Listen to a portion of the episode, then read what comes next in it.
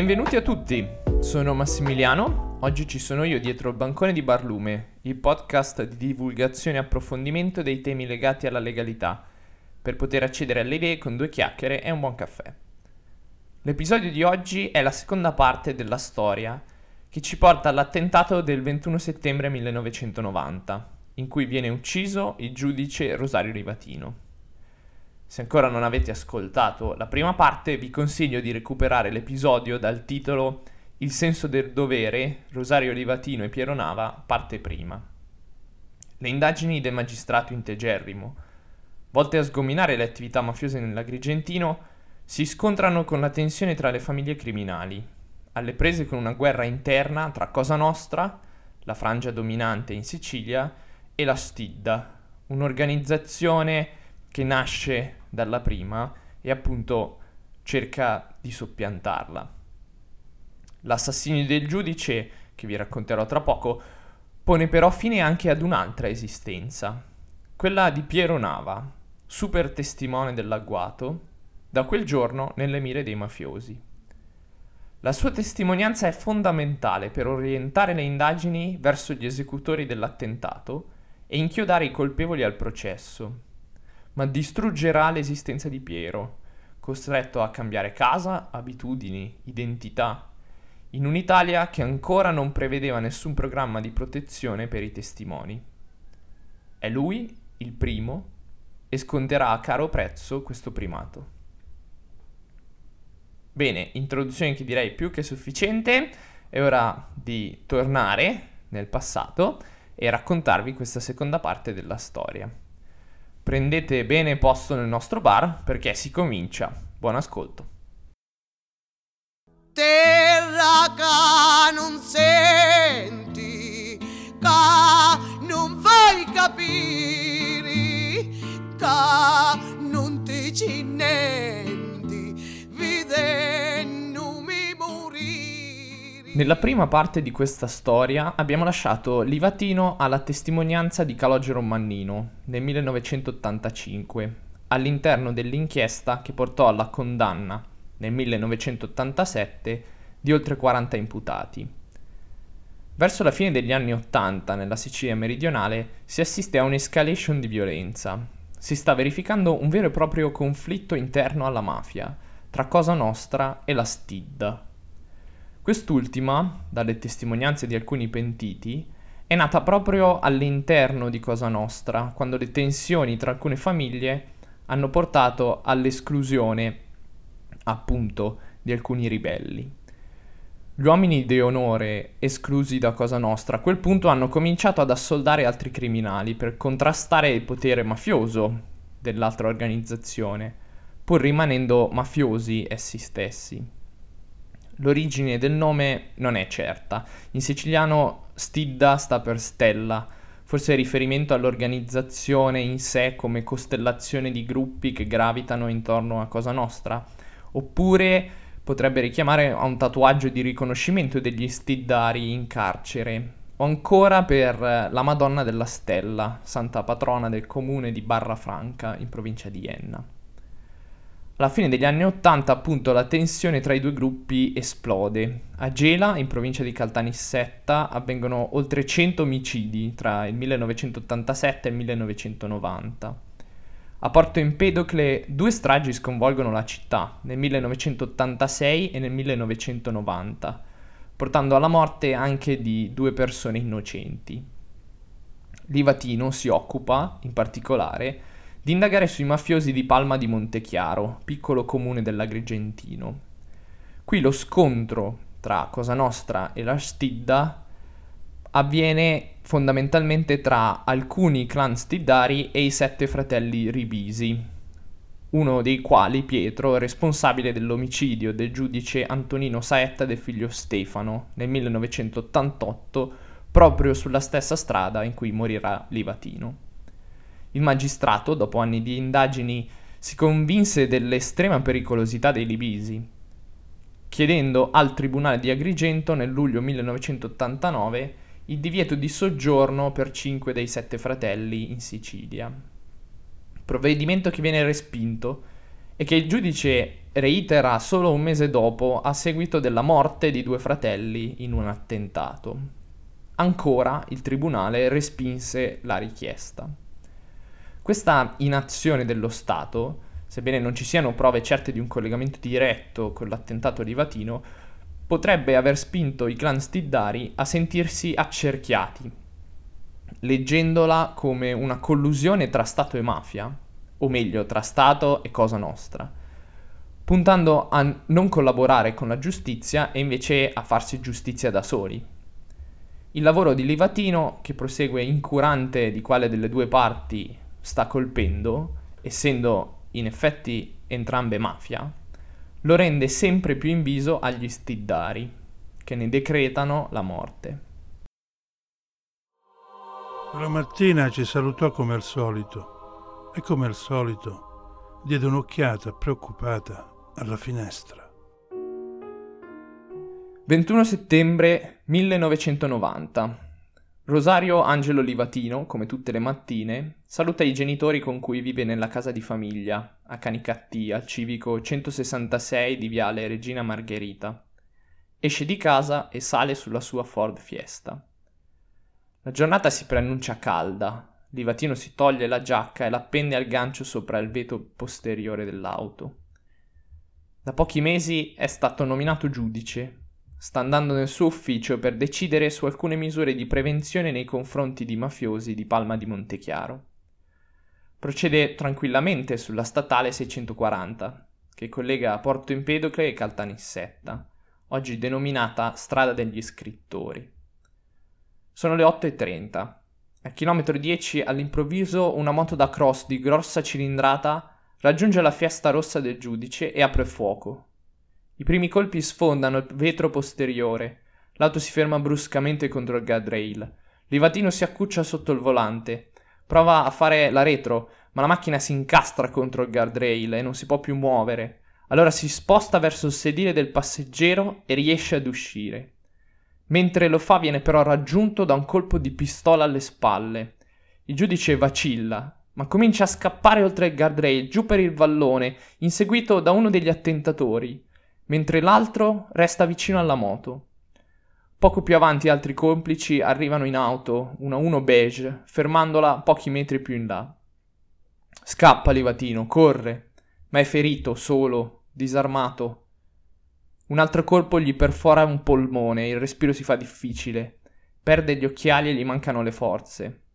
Altri due colpi, il giudice cade a terra sul letto secco di un fiume. Il killer lo raggiunge.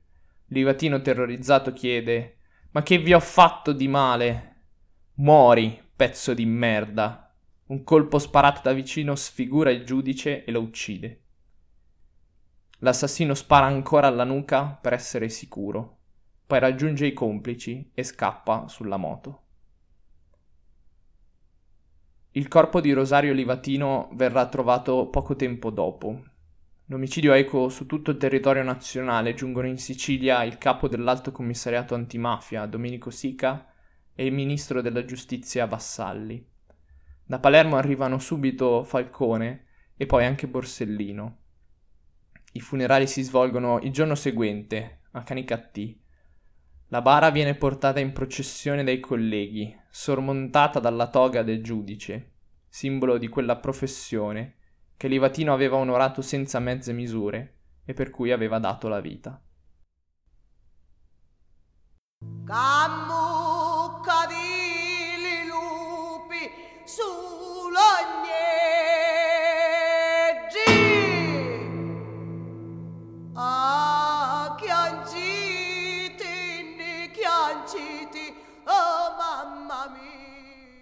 Gli attentati mafiosi sono spesso molto pianificati nei dettagli.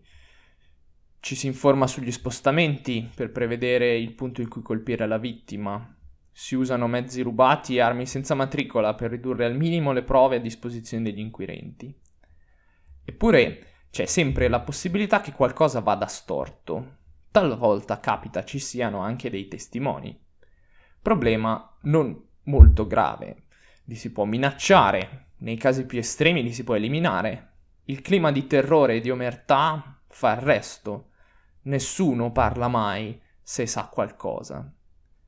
C'è poi la questione dei pentiti, ma di loro ce ne si può occupare anche con calma, colpendoli, uccidendoli oppure minacciando o uccidendo membri delle loro famiglie per farli stare zitti.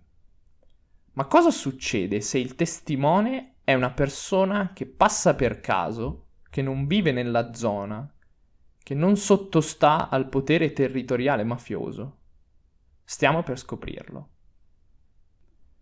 La mattina del 21 settembre 1990, Piero Nava sale sulla sua lancia tema e si avvia verso Agrigento, Nativo di Sesto San Giovanni, vive da alcuni anni in Campania, prima in una splendida villa ad Ischia, ora a Giffoni Valle Piana, in provincia di Salerno, con la compagna Franca e due figli, Luca e Lucia, di 5 e 2 anni.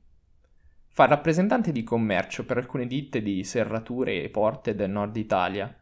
Guadagna molto bene e ama molto il suo lavoro, soprattutto relazionarsi con le persone. Da anni opera nel sud Italia, spesso in Sicilia. La sua è una mattinata piena di appuntamenti, prima alle 9 in zona vicino ad Agrigento, poi all'ora di pranzo a Sciacca e poi ancora altri nel pomeriggio. Si ferma in una stazione di servizio sulla statale 640. Fa benzina, il meccanico lo avverte che ha un chiodo in una gomma. I suoi moderni pneumatici tubeless non necessitano di una sostituzione, ma il meccanico gli consiglia di andare piano per evitare problemi. Riparte da lì poco dopo le 8.20. Raggiunge un'ape all'altezza di un rettilineo e mentre prova a sorpassarla viene sverniciato da una moto da cross con le manopole bianche e la targa tenuta su con dello scotch nero. Piero sbanda, si riaccoda all'ape e la sorpassa dopo poco, imprecando contro i due giovani pazzi motociclisti. Dopo una serie di curve, approccia il rettilineo che passa per il chilometro 10 della statale. Da lontano scorge una fiesta accostata al guardrail. Pochi istanti dopo anche la moto bianca che lo ha appena sorpassato. Pensa ad un incidente e allora rallenta. Avvicinandosi vede il vetro posteriore sfondato e si spaventa. Sicuro quei due scalmanati hanno tamponato l'auto e uno è stato fiondato nella macchina, un incidente grave rallenta ancora. I due motociclisti si stanno muovendo, uno stava scavalcando il guardrail, l'altro fermo vicino alla moto. In un lampo nota qualcosa di azzurro che corre nel vallone. Poi si accorge che qual- quello che sta scavalcando, senza casco, impugna nella sinistra una pistola. Piero si spaventa, accelera leggermente e prosegue. Mentre scorge un'auto posteggiata, Prova a chiamare la polizia con il suo telefono, ma in quella zona non c'è segnale. Allora prosegue verso l'ufficio del suo cliente. Piero Nava, senza saperlo, ha appena assistito all'omicidio di Rosario Livatino. Ha appena vissuto pochi istanti che cambiano per sempre la sua vita. Perché lui mi disse, come fai a dire che quella lì era un enduro, un Tuareg? In quel momento che dicevo così è entrato il colonnello dei carabinieri che mentre parlo con lei in questo momento lo rivedo entrare, penso lo riconoscerei. E disse abbiamo trovato nelle campagne di, di Favara un Tuareg incendiato e una 1 incendiata. E lui mi disse questo ha visto, mi scusi. Appena giunto dal suo cliente, Piero chiama la questura e poi si fa riportare sul luogo dell'incidente, che adesso è pieno di poliziotti inquirenti. C'è addirittura Falcone, circostanza che subito indica la gravità della situazione. Indicato all'ispettore Delio dal suo cliente, viene riportato bruscamente alla sede di quest'ultimo, dove rilascia la prima deposizione all'ispettore. Ritenutolo credibile, Delio lo porta in tutta fretta in questura ad Agrigento, dove Nava rilascia una seconda testimonianza, alla presenza di diversi magistrati e poliziotti. Qui anche Falcone partecipa alla testimonianza, restando stupito dalla dovizia di particolari raccontati. A un certo punto interrompe Nava e gli chiede come potesse ricordare così bene il tipo di moto che lo ha sorpassato di gran carriera. Domanda a cui Nava, stizzito, risponde che ne è sicuro, dato che ha guidato diverse moto, la postura dei motociclisti che ha visto non mente, deve essere per forza una moto da cross di grossa cilindrata. Poco dopo arriva la notizia che le moto e l'auto che Nava aveva visto sono state ritrovate bruciate vicino al luogo dell'attentato e che la moto è una moto da cross, dando così ragione al, al testimone. Finita la testimonianza, F- Piero chiede di poter eh, riprendere i suoi appuntamenti, ma Delio lo trascina in una stanza e gli spiega come stanno le cose. Hanno ammazzato un giudice, con ogni probabilità è stata la mafia. Lui è l'unico testimone, ora è sotto la protezione dello Stato. Nel pomeriggio ottiene di parlare brevemente con la compagna per rassicurarla sulle sue condizioni. Dopo poche ore succede qualcosa di terrificante. Franca, la compagna di Piero, chiama la questura, fa il suo nome e il centralinista passa la telefonata e fa chiamare il testimone. Piero si infuria.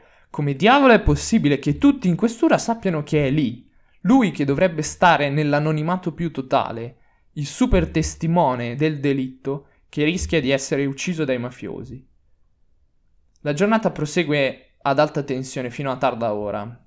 Piero collabora alla realizzazione di un identikit, prova a riconoscere i killer da alcune foto segnaletiche ma con scarso successo perché è ormai stanchissimo, sono oltre le 10 di sera, prega di essere portato a casa a dormire. Delio lo accompagna nel suo appartamento. Il giorno dopo ritorna con lui in questura dove ad aspettarlo troverà Giovanni Natella, ispettore della Criminal Pol, che prende in consegna il testimone.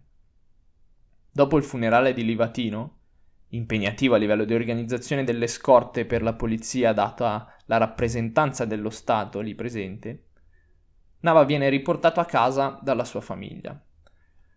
La pace non arriva, comunque. La polizia organizza un'imponente scorta con uomini armati nella casa per proteggere lui e i suoi familiari. Nel giro di un paio di giorni la vita della famiglia Nava è sconvolta. Non possono uscire senza avvisare la scorta.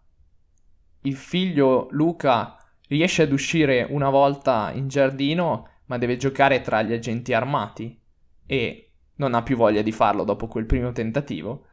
Non possono comunicare con nessuno dei loro conoscenti amici. Devono sparire. Abbandonano entro pochi giorni la casa di Giffoni Vallepiana, una villa di tre piani affittata da poco. Si spostano presso i genitori di Franca, a Montecatini, vicino Lucca. Sebbene la Criminal Pol, su indicazione di Natella, non presidi costantemente la casa con uomini armati, i Nava sono praticamente segregati in casa. Il figlio Luca non può andare a scuola, non possono uscire praticamente mai. E questo è solo l'inizio terra che non teni ovali partire e non decidone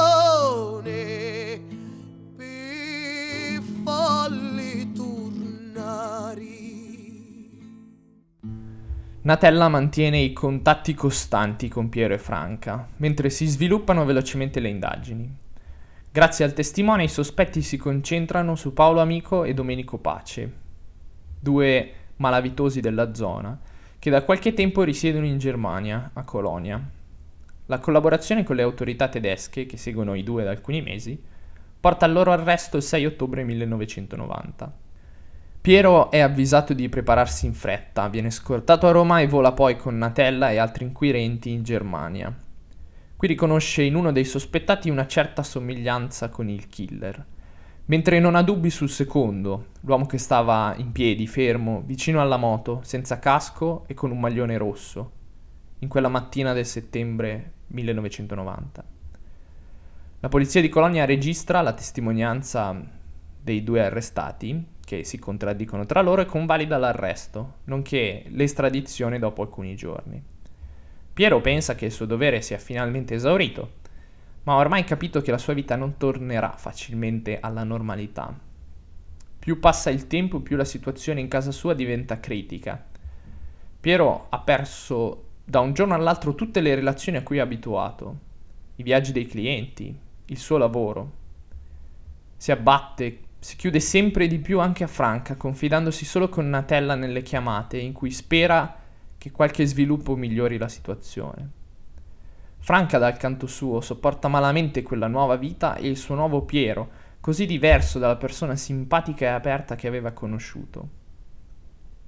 Piero, nonostante tutto, continua a collaborare con la giustizia. Il 22 ottobre riceve la lettera di licenziamento della sua società. Infuriato scrive al ministro degli interni, senza ricevere risposta, la prima di tante lettere. Poco dopo Natale gli uomini della Criminal Pol scoprono una lettera di un giornale di Agrigento pervenuta all'indirizzo di Giffoni Valle Piana. Quella casa è compromessa. Muore anche la flebile speranza di poterci tornare. La situazione è estrema. Piero è il primo caso di un testimone spontaneo di un delitto di mafia. In precedenza solo pentiti, ex criminali, avevano parlato. Non esiste un programma di protezione per quelli come lui, una struttura amministrativa che possa supportarlo. La sua protezione è garantita dagli uomini della Criminal Pol e da lui stesso, ma ci sono tantissimi problemi. Quale sostentamento economico ora che è disoccupato e non può firmare un nuovo contratto? Come reperire i soldi fisicamente nell'anonimato senza accedere al proprio conto? Come mandare a scuola il figlio come fare la spesa, come evitare l'incontro con persone che possono conoscerlo. E queste domande valgono per lui come per tutta la sua famiglia. A tutto questo Piero e Franca faranno fronte da soli, aiutati solo dagli uomini della Criminal Pol e da Giovanni Natella. Nel marzo 91 viene varata la legge sui collaboratori di giustizia, sancendo la protezione per legge e la struttura organizzativa che dovrebbe occuparsene.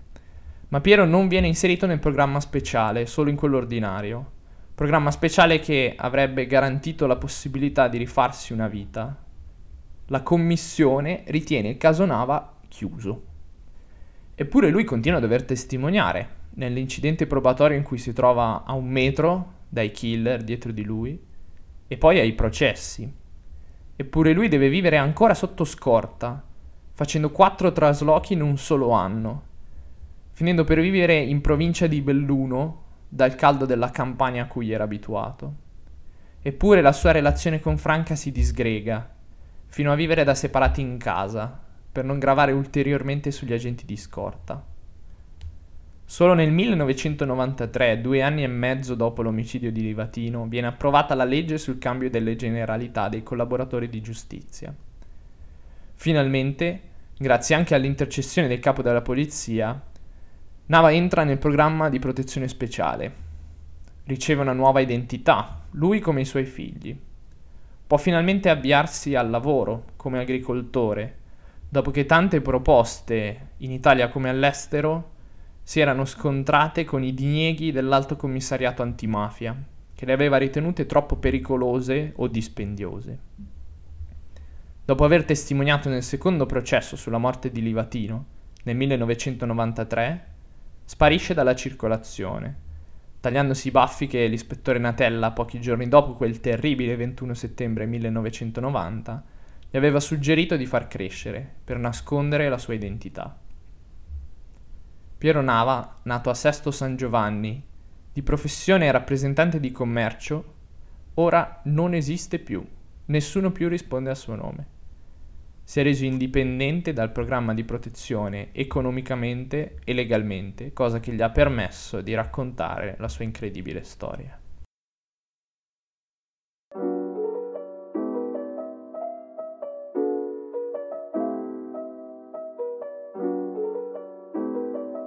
Siamo giunti alla fine di questa storia, di queste due storie se vogliamo. Da una parte la morte di Rosario Livatino, dall'altra la fine dell'esistenza di Piero Nava, che oggi ha cambiato identità per sempre.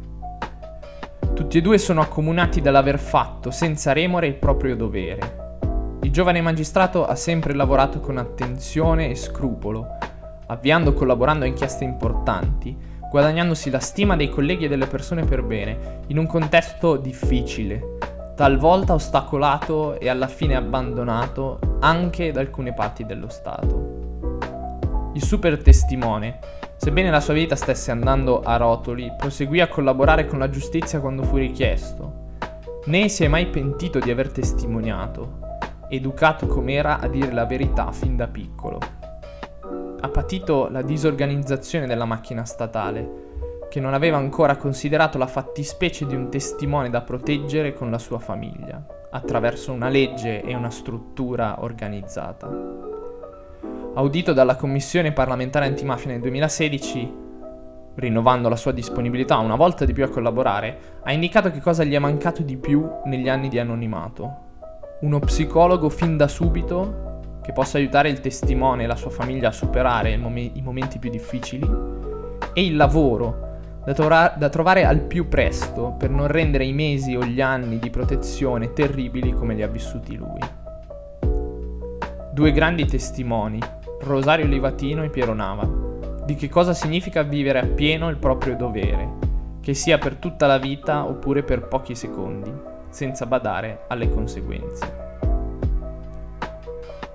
Finisce qui questo episodio di Barlume, ma prima di salutarvi vi invito, se già non lo avete fatto, a seguirci sui canali social, LinkedIn e Instagram e a tenervi aggiornati seguendo Barlume su Spotify, Apple Podcasts e Google Podcasts per non perdervi tutti gli episodi del nostro podcast. Da Massimiliano, grazie per l'ascolto, un saluto e a risentirci su queste frequenze.